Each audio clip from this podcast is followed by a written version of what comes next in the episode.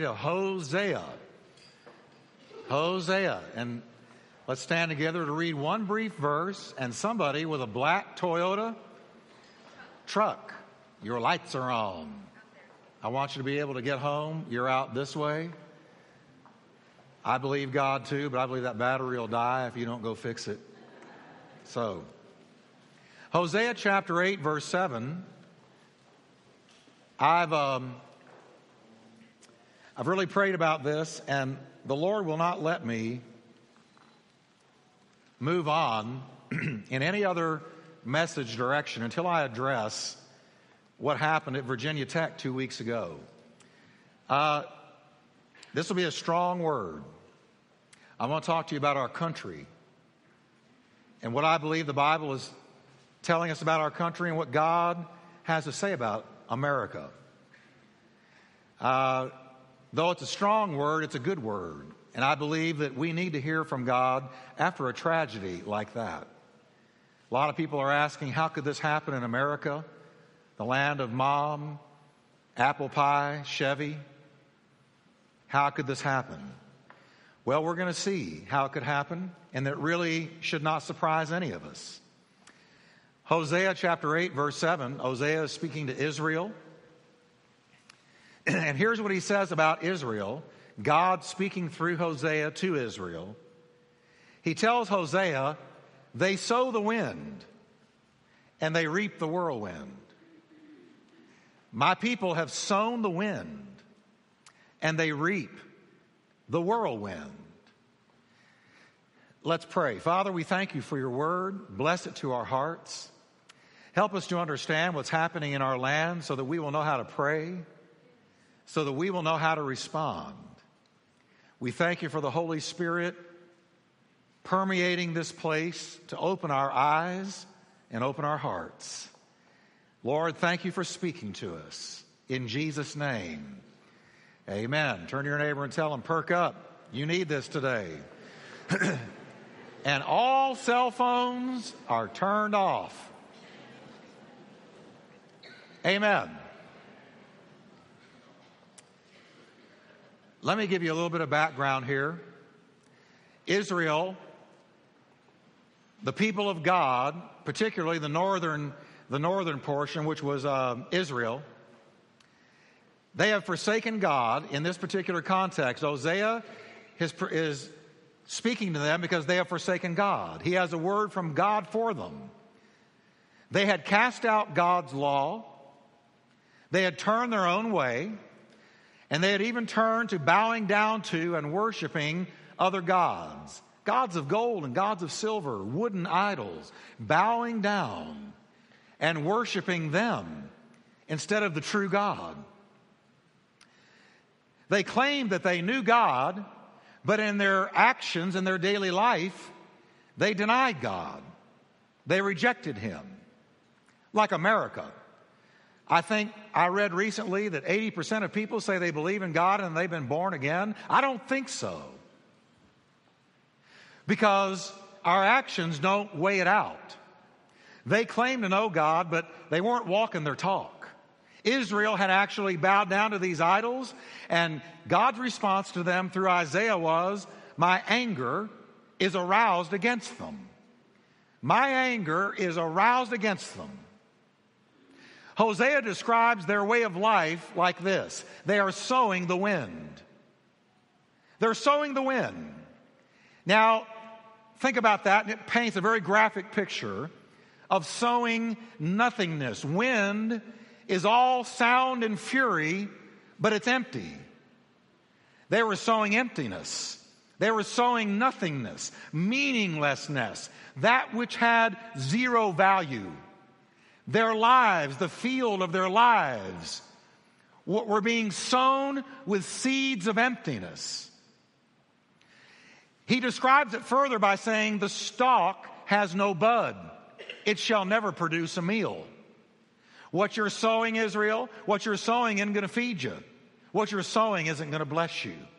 What you're sowing is not going to turn around and benefit you. This is God's picture of a life of sin. A life of sin is a life of sowing emptiness, sowing the wind. You sow the wind of meaninglessness, emptiness, the vanity of sin. That which looks like it has something, but it has nothing. It doesn't benefit you at all. Then Hosea brings a warning, and he says this Here's what's going to happen to you, Israel. You're going to reap the whirlwind. You're going to reap a whirlwind. Not only will what you're sowing not feed you, but what you're sowing is going to turn on you. It's going to grow up out of the field of your life and it's going to turn on you. A desert whirlwind, when he said you're going to reap the whirlwind, the Hebrew word for whirlwind is, equivalent to a hurricane or a tornado.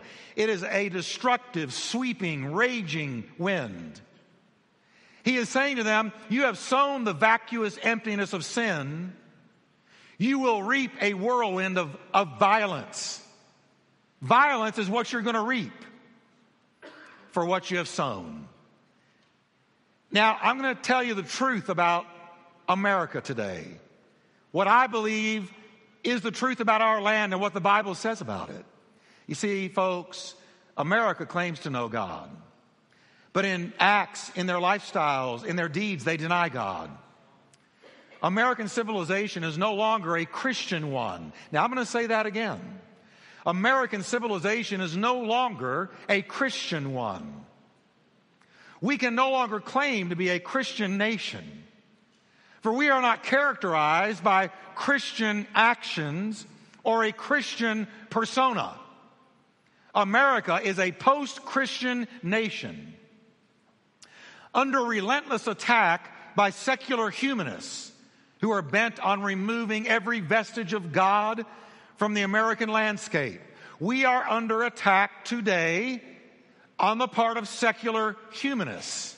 Those who do not believe in God, do not embrace God, do not believe the Bible, do not believe or think like you do. And one of the greatest focal points of this attack of the secular humanistic culture has been our, on our schools. Our schools are under attack. Your children's minds are under attack.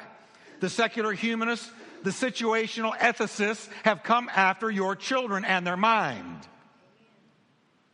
The secular humanist social engineers, and that's what they are, a social engineer seeks to change a culture, seeks to change the landscape of an entire culture. And the secular humanistic movement has become a social engineering movement desiring to change our society. And they know that if you're going to do that, you must capture the minds of the next generation, and you do that through the schools. Social engineers don't want you and me. We're adults. Social engineers want the next generation. They want the children. They want the minds of the kindergartners, the minds of the first grades through sixth graders. They want to change and reshape their minds. Our schools have been attacked in a vicious attempt to remove God and God's word from the minds of our children. And I want to tell you today, I believe because they, we have sown that wind, we are now reaping a whirlwind. A whirlwind of violence. And Virginia Tech will only be a, an example, another tragic event in a long line of events if America doesn't turn. Now let's just go back a little bit. The opening shot in this war was fired in 1963 when atheist Madalyn Murray O'Hair won a Supreme Court decision banning prayer from our public schools.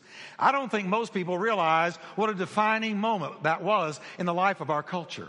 A defining moment is when something happens in your life that you know you will never be the same after it. Your life can be measured before and after a defining moment. Things were one way before the defining moment, and they are another way after the defining moment. And you can never go back once you've had a defining moment. And it can be good and that can be bad. I have defining moments in God. And I thank God for those defining moments. But you can also have a bad defining moment. Our nation had a defining moment in 1963 when the Supreme Court bowed to the will of an avowed atheist because this nation was not built on atheism. This nation was built on Christian principles. We used to teach our children in schools the Word of God. They used to learn whole books. They knew Latin. They understood the scriptures. And now that has been hijacked by secular humanists. And the opening salvo was fired in 63. Several highly destructive decisions from the Supreme Court followed that. Name a few the removal of the Ten Commandments from school walls, the removal of creationism, the refusal to allow the teaching of creationism in our public schools, etc., etc., ad nauseum. If you look at the plague of school violence in America, you'll find a direct correlation between the time God was removed and the rise of the insane violence we are now rocked with almost every time you watch the news. Three years after prayer was banned in schools, Charles Whitman climbed the tower at the UT of Austin and massacred 16 people with a rifle from that tower. In 1997, a 14 year old student opened fire on a youth prayer group. Isn't that interesting? He chose a youth Christian prayer group. In Heath High School, killing three and wounding five others in 1998. Five people were killed in a middle school by a 10 year old and an 8 year old in 1998 in Arkansas. Think about it a 10 year old and an 8 year old crazy do you see these things happening in schools before 1963? No, you do not. In the year 2005, seven people were killed by a 16 year old student. And then it just goes on and on. I could go through a bunch. Two were killed in Pearl, Mississippi. Two in Springfield, Oregon. 15 in Littleton, Colorado at Columbine. And now 32 people at Virginia Tech. And that is not an exhaustive list. Now, in the wake of all of this, here comes our national media wringing their hands. How could this happen? This is so terrible. I got to go on record here today and tell you something. I don't believe the national media. I don't believe them.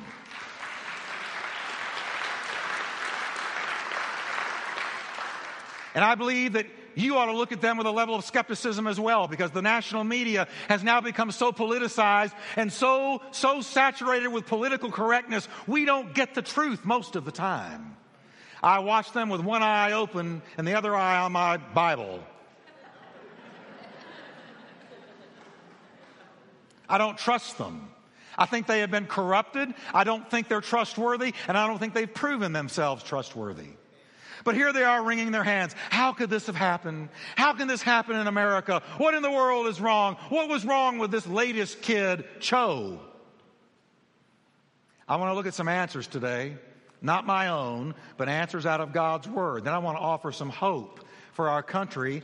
I believe there is hope if America responds the right way. Let me just share what I think has happened in our country that has released this violence. Not only the removal of God from the schools and from the public square, but re- right and wrong are no longer clearly defined in America. Right and wrong are no longer clearly defined in America. In America, we have been invaded by the philosophy of situational ethics, and you've got to understand situational ethics means there is no absolute right and wrong. There is no such thing as absolute truth. Every truth is found in the context of a situation. What is wrong for me might be right for you. What is right for you might be wrong for me. You go your way and I'll go mine. If we happen to meet, it's beautiful.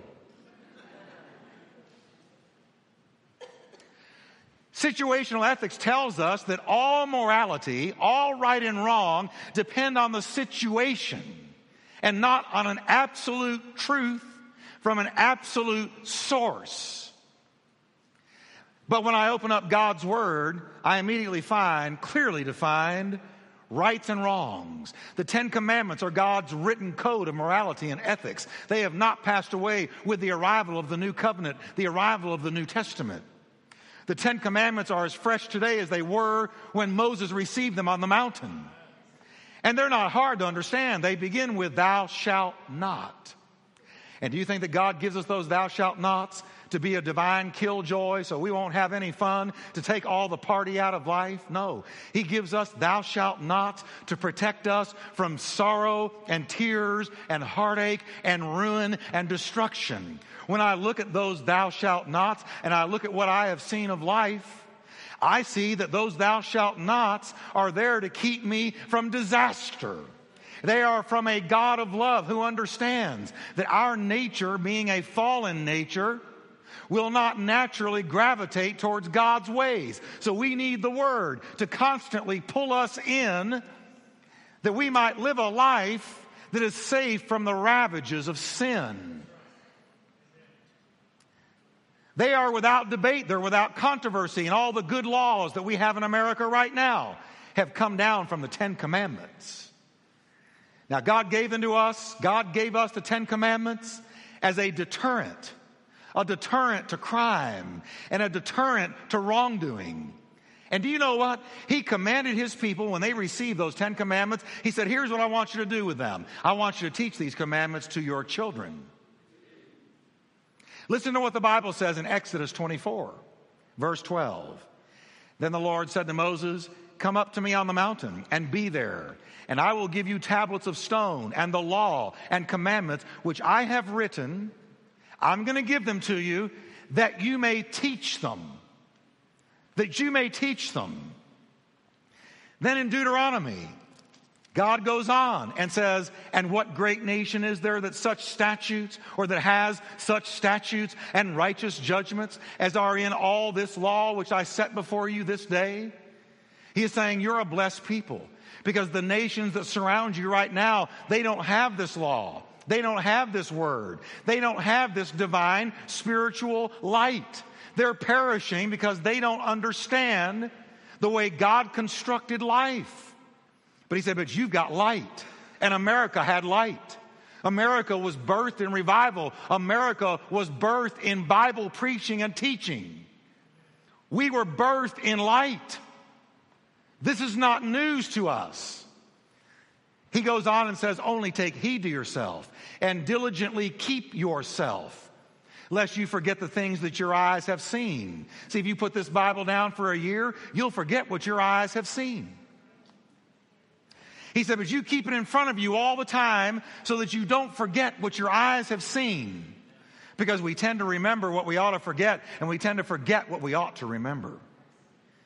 He said, Lest they depart from your heart all the days of your life. And here's what he said Now, teach them to your children, and teach them to your grandchildren Gather the people to me, and I will let them hear my words, that they may learn to fear me all the days they live on the earth, and that they may teach their children. He said, I gave you that, those commandments and I've given you this Bible. This book is owned by more people than any other book in America, but it gathers more dust than any other book in America. Open its pages. Let the light shine. I mean, put the Word of God on your heart every day because the Bible here says that God gave the commandments so that we would walk in the fear of the Lord. The fear of the Lord is the byproduct of reading the Word of God. He goes on in Deuteronomy chapter 11 and he says, Therefore, you shall lay up these words of mine in your heart and in your soul and bind them as a sign on your hand, and they shall be as frontlets between your eyes. You shall teach them to your children, speaking of them when you sit in your house, when you walk by the way, when you drive to McDonald's. Teach them a commandment.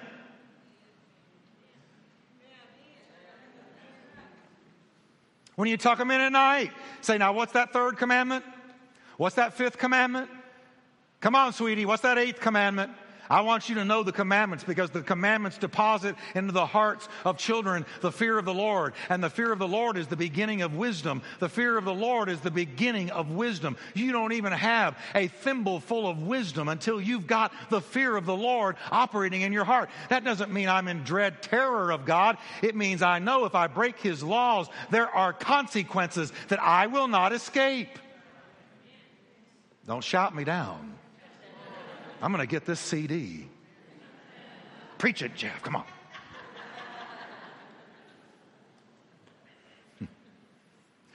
He says, I want you to teach your children when you sit in your house, when you walk by the way, when you lie down, when you rise up, that your days and the days of your children may be multiplied and not cut short. To honor the word of God is to have your days multiplied and not cut short. So God taught his people that as parents, their primary responsibility was to teach their children the commands of God, that they would understand right from wrong as well as consequences. And he gave them unchanging absolutes. I am so glad that I have I have the security of the Bible. This Bible, this word, has not changed after all these centuries. Cultures have changed, people have changed, laws have changed, personalities have changed, leaders have changed, Fads have come and go. Pop culture comes and pop culture goes. Things change all the time. But the word of the Lord endures forever. It is forever the same. He doesn't change one jot or one tittle to suit us. He says, I didn't give you my word for you to pick it apart. I gave it for it to pick you apart and put you on the right road. The wise man will receive this word and walk in the fear of the Lord. But now, think with me again of what has happened in America since the 1960s in light of what I just read to you. Prayer to God was removed from the schools. The Ten Commandments were removed from school walls, with one Supreme Court justice literally saying they might warp the minds of our children. I'm going to ask you a million dollar question today. Look at our children's minds before they were taken down and look at them now that they've been taken down and tell me which mind is warped. Since the 1960s, the mention of Jesus Christ in Christmas plays has been systematically removed with the help of the Against Christian Liberties Union, otherwise known as the ACLU. I said the Against Christian Liberties Union otherwise known as the ACLU, which I believe is the most dangerous, destructive organization in our country today. And I believe we ought to pray that God brings it down. They've done everything in the world they can to destroy us.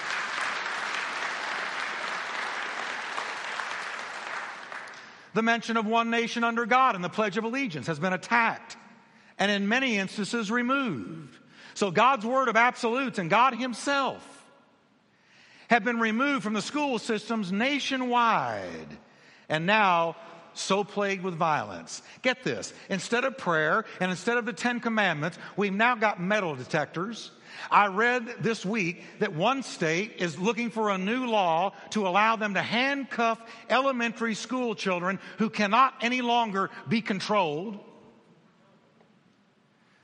We have armed guards at the doors, pervasive fear and runaway violence since God was asked to leave the schools. Our schools now focus instead on self esteem and feelings trump thought. And if it feels right for you, then it's right. And it's what you feel as an individual that's most important because, after all, the whole solar system revolves around you, which is deadly. The solar system revolves around Him and His purpose for us. And sanity comes into your life when you make Him the center of your life and not you. Now, I want you to listen. What's happened to the schools is only a reflection of what's happened in the culture at large. That could never have happened. And that's why 1963, Madalyn Murray O'Hair and that decision about prayer, that's why it was such a defining moment. Because it brought to the surface and showed clearly that our nation was adrift that it was leaving its dependence on God. In our prosperity, we have said we don't need God anymore. We've begun to walk away from God. Now we're running away from God.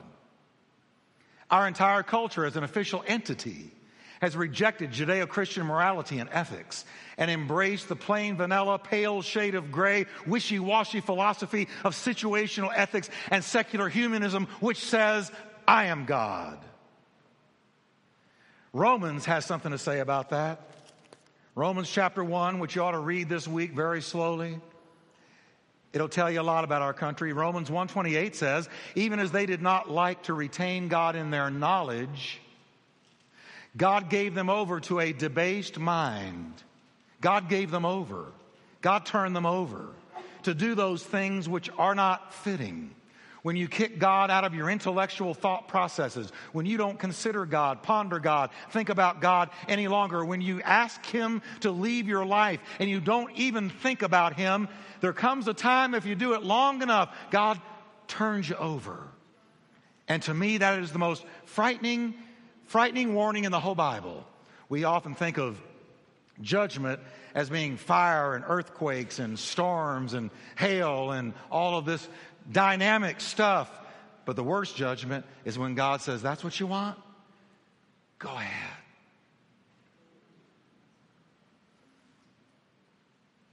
Bye.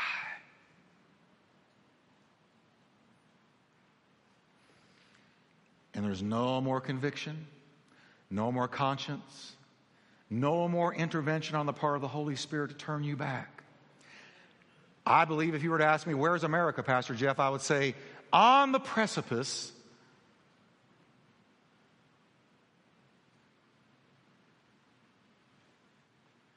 And God is about to say, Go ahead.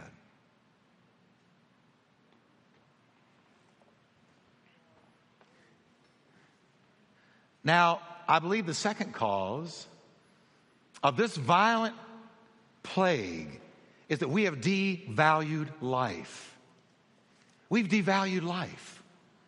Now, in a couple of major ways, let me talk to you about those. Abortion has devalued life. Now, as, as, soon as I say that word, it's a buzzword, and it sets off all kinds of varying emotions, even in a crowd like this. Some people get immediately, I'm always going to talk about abortion.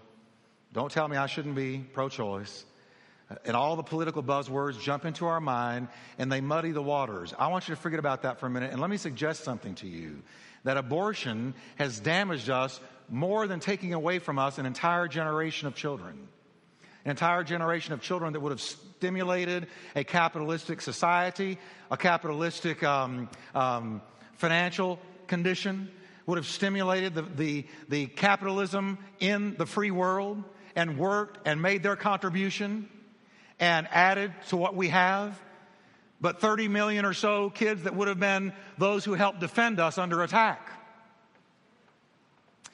But even more sinister than that, I think we've got to understand no matter where you are on the whole deal with abortion, abortion devalues life.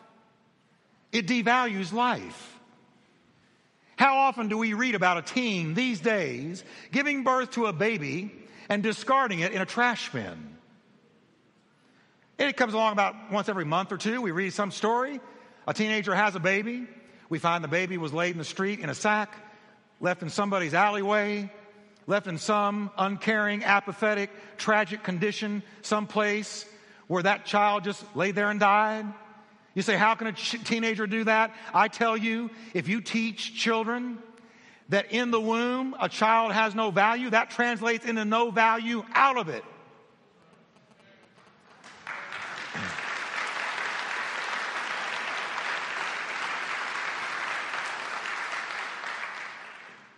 No value in the womb means there's no value out of the womb. Why should I value life out here when it's not valued in here?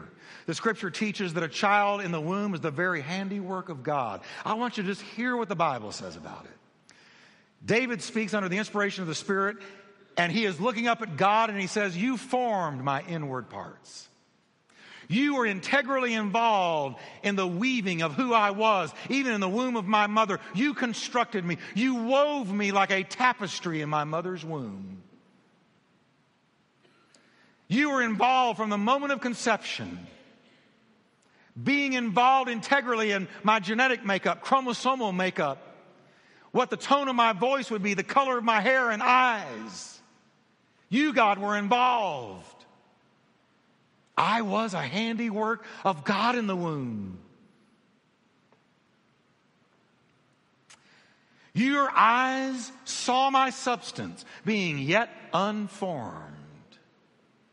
God was looking into the womb and looking at your substance, looking at what they call a fetus. But God said, There's Bill, there's Sue, there's Jill, there's Jim.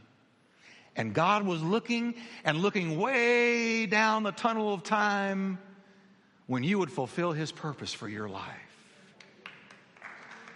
God was looking. He says, In your book, all my days were written, when as yet there was not even one. You've got a schedule, a calendar, and in that calendar is my name and all the days of my life. And so when you go in and you abort a child, you're short circuiting the work of God. I'm not meaning to condemn anybody. If you've had an abortion, I'm going to tell you, God forgives and God's a God of new beginnings. But we can't not tell the truth about it out of fear of offending or hurting somebody who's had one. Listen, it's taking a life. These six things the Lord hates. Yes, seven are an abomination to him. The third one is hands that shed innocent blood. There is no blood more innocent than the blood of a child who hasn't even said yes or no once. Well, not only abortion devalues life, but the teaching of evolution has devalued life. I want to tell you something, church. I want you to hear me on this one. Evolution has been a tragic lie.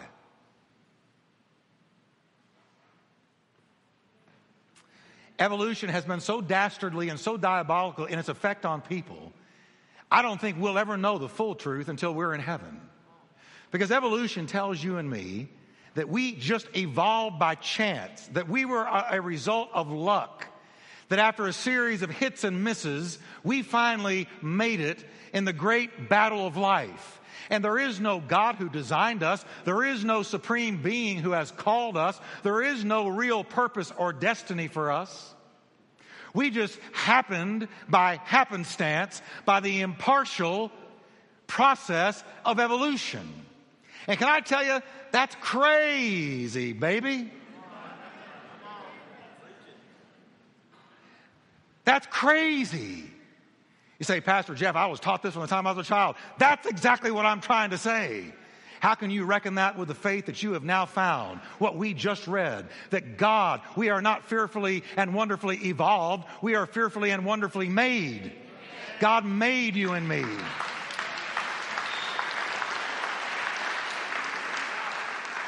And all you got to do is let your brain just travel a little bit with this evolution thing. If evolution were true, and our distant, distant ancestors, as a single celled amoeba, came crawling out of some ancient sea, some ancient primeval soup, and crawled along until finally out came the legs.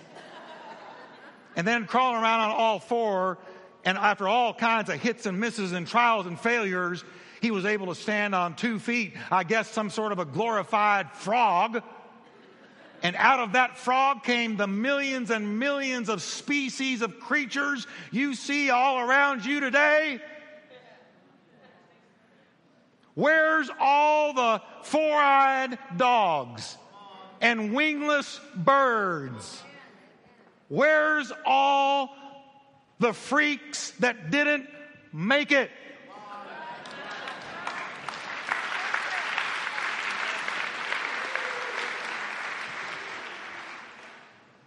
If evolution were true, then why are apes still apes?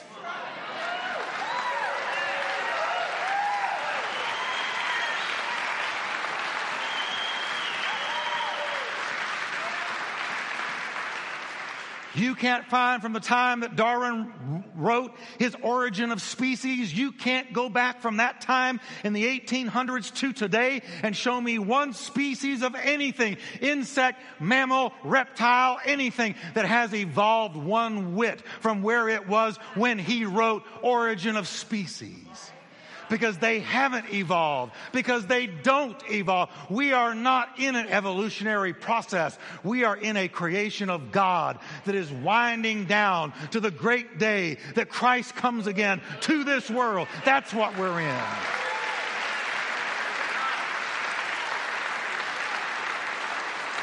God, hallelujah. But see, here's what it does. If I, if I believe that I'm nothing but an insignificant speck moving through an accidental universe, I have no meaning. I have no value. And you know what? Neither do you. So if I wake up one day decide that I don't like you, and I go get a gun and decide to blow you away, I'm not blowing away a creation of God, and I will not answer to a God who will bring me to task for what I have done. I'm just blowing away another animal just like me.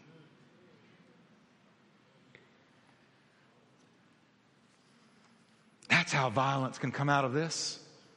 As a culture, we have sown the wind and we're beginning to reap the whirlwind. We've sown the wind of abortion. We've sown the wind of evolutionary teaching. We have robbed from the minds of our children the knowledge of God. Paul said, and even as they did not like to retain God in their knowledge, God gave them over. It usually takes about three generations for a society to fully reap according to the philosophy it's embraced.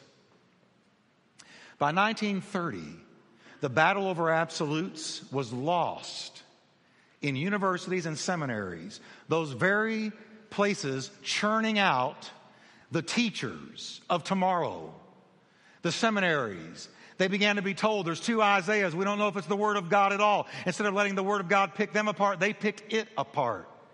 They sent preachers into pulpits who didn't have a clue. They couldn't stand up and say, Thus says the Lord, because they didn't believe it.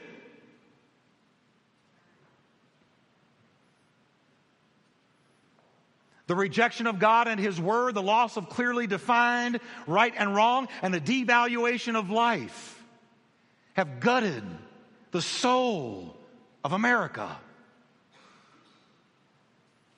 Now I'm going to give you the answer. I don't expect, I don't expect, unless God were to move in a miracle, that this will be embraced. But I'm going to preach it with all of my might and I'm going to go on radio with it, and I'm going to go on the internet with it, and God willing, one day we'll be on TV with it. I'm going to tell you what I think the answer is. The answer is not more gun control, and it's not metal detectors, because it's not a gun problem. It's not stiffer prison terms. That won't do it. We'll just pack our prisons out and have to build more.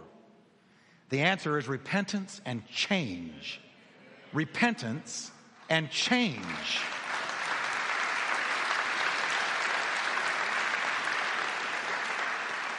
It's a return to moral sanity. Let's return to teaching the Ten Commandments in the home. Don't criticize the school if you're not teaching it at home. You get your kiddos at home. You open up that Bible and you teach them, Thou shalt not murder, Thou shalt not steal, Thou shalt not, Thou shalt not. Teach them the commandments. They'll start walking in the fear of God. They'll understand that there are consequences. Let's allow God and His commandments back into the schools. I guarantee I'll make a prediction. Put his commandments back on the wall, put prayer back in schools, and the metal detectors will leave.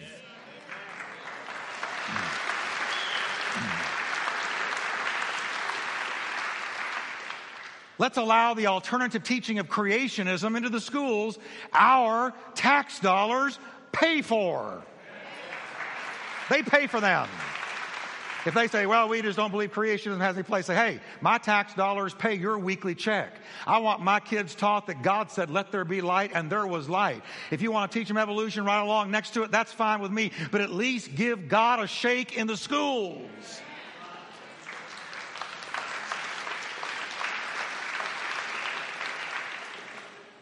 Let's return to personal responsibility instead of blaming everybody else and everything else for our own mistakes. Let's stop the insane legislating of God out of our society based on the misinterpretation of separation of church and state. The separation of church and state was never to keep the church from the culture. It was to keep government out of the church. That's what it was for.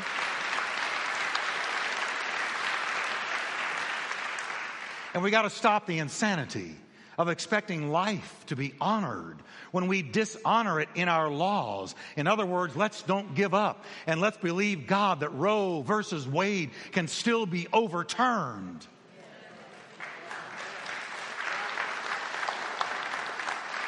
And finally, old fashioned, heartfelt, fervent, Holy Spirit touched prayer.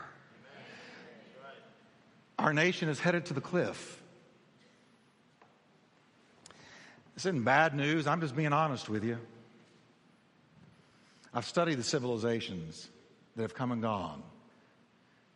You go all the way back.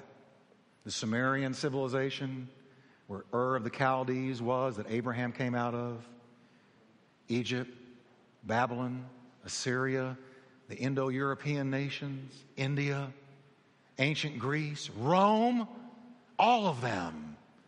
Towering civilizations looked invincible in a night. In a night. Archaeologists go there and say, How could it have happened so quickly?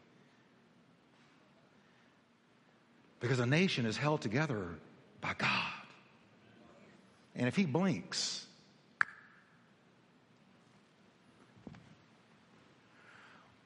we don't need, I don't even want to say the word revival, we need a revolution. We need a revolution. I want to encourage all of you stand up. Not literally. You can go ahead and stand up. That's, that's good. Patty was almost stood up. Stand up with me.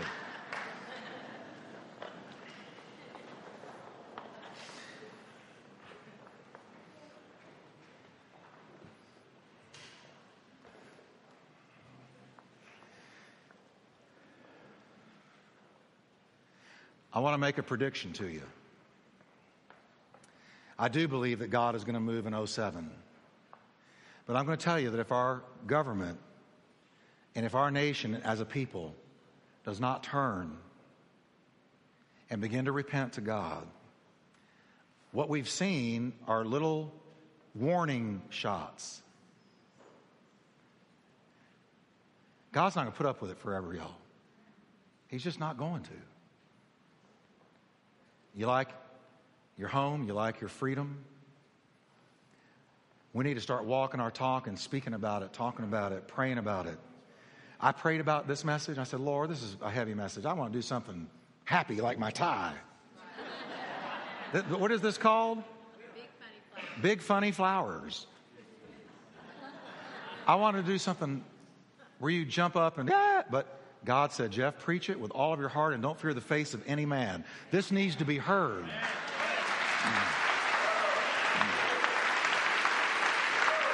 It needs to be heard. So do not be intimidated by the politically correct. Take a stand for Jesus wherever you are. How do you eat an elephant? One bite at a time.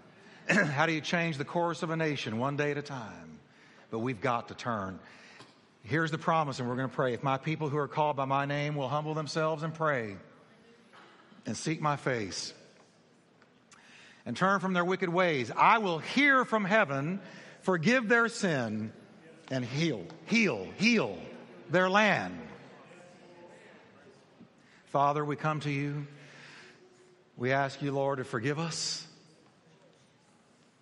for our sin our carnality, our division, our lack of unity.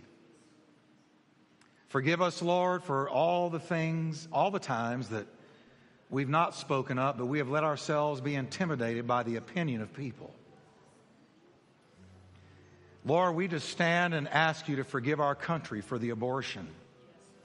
And for, Lord, allowing our children, allowing their minds to be robbed away Father, we ask you to forgive us for the pornography, the bloodshed, the compromise that we've walked away from your truth. Forgive us, Lord. We ask you for a revival, for a revolution in America. We ask you to change it from the top down. In the mighty name of Jesus. Now, Steve plays, I want you to take a minute and you just pray. If there's anything you need to get right with God, do it. And we're going to dismiss in just a moment. Go ahead and pray. Jesus is the answer for the world today. Yes, Lord. Above him, there's no other. Jesus is the way. Jesus is the answer for